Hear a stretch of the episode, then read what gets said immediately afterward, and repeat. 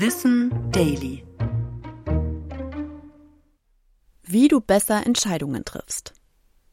Vielen Menschen fällt es nicht leicht, Entscheidungen zu treffen. Denn manche können einen großen Einfluss auf unser späteres Leben haben. Welches Studium soll ich beginnen? Wo will ich wohnen? Und sollte ich meinen Job kündigen, wenn er mich nicht erfüllt? Wenn du dich vom vielen Grübeln dann in Gedankenspiralen verlierst und Angst hast, die letztendliche Entscheidung zu bereuen, dann helfen dir vielleicht diese Methoden. Wechsle die Perspektive.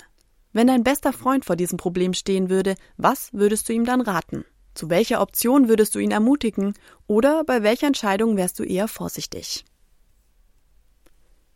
Überlege, welche Auswirkungen die Entscheidung auf dein Leben haben würde. Welchen Einfluss hätte sie in den nächsten zehn Minuten, zehn Monaten und zehn Jahren deines Lebens? Auch wenn du natürlich nicht genau einschätzen kannst, wie es dann tatsächlich passiert. Aber es kann dir helfen, die Entscheidung ein bisschen besser zu verstehen.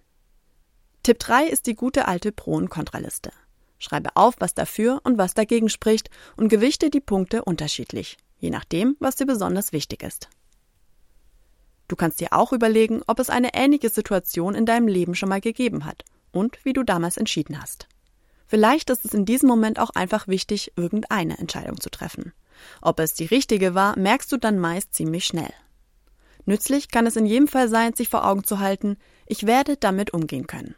In den meisten Fällen sind diese Entscheidungen außerdem nicht für immer und in Stein gemeißelt, sondern können verändert werden.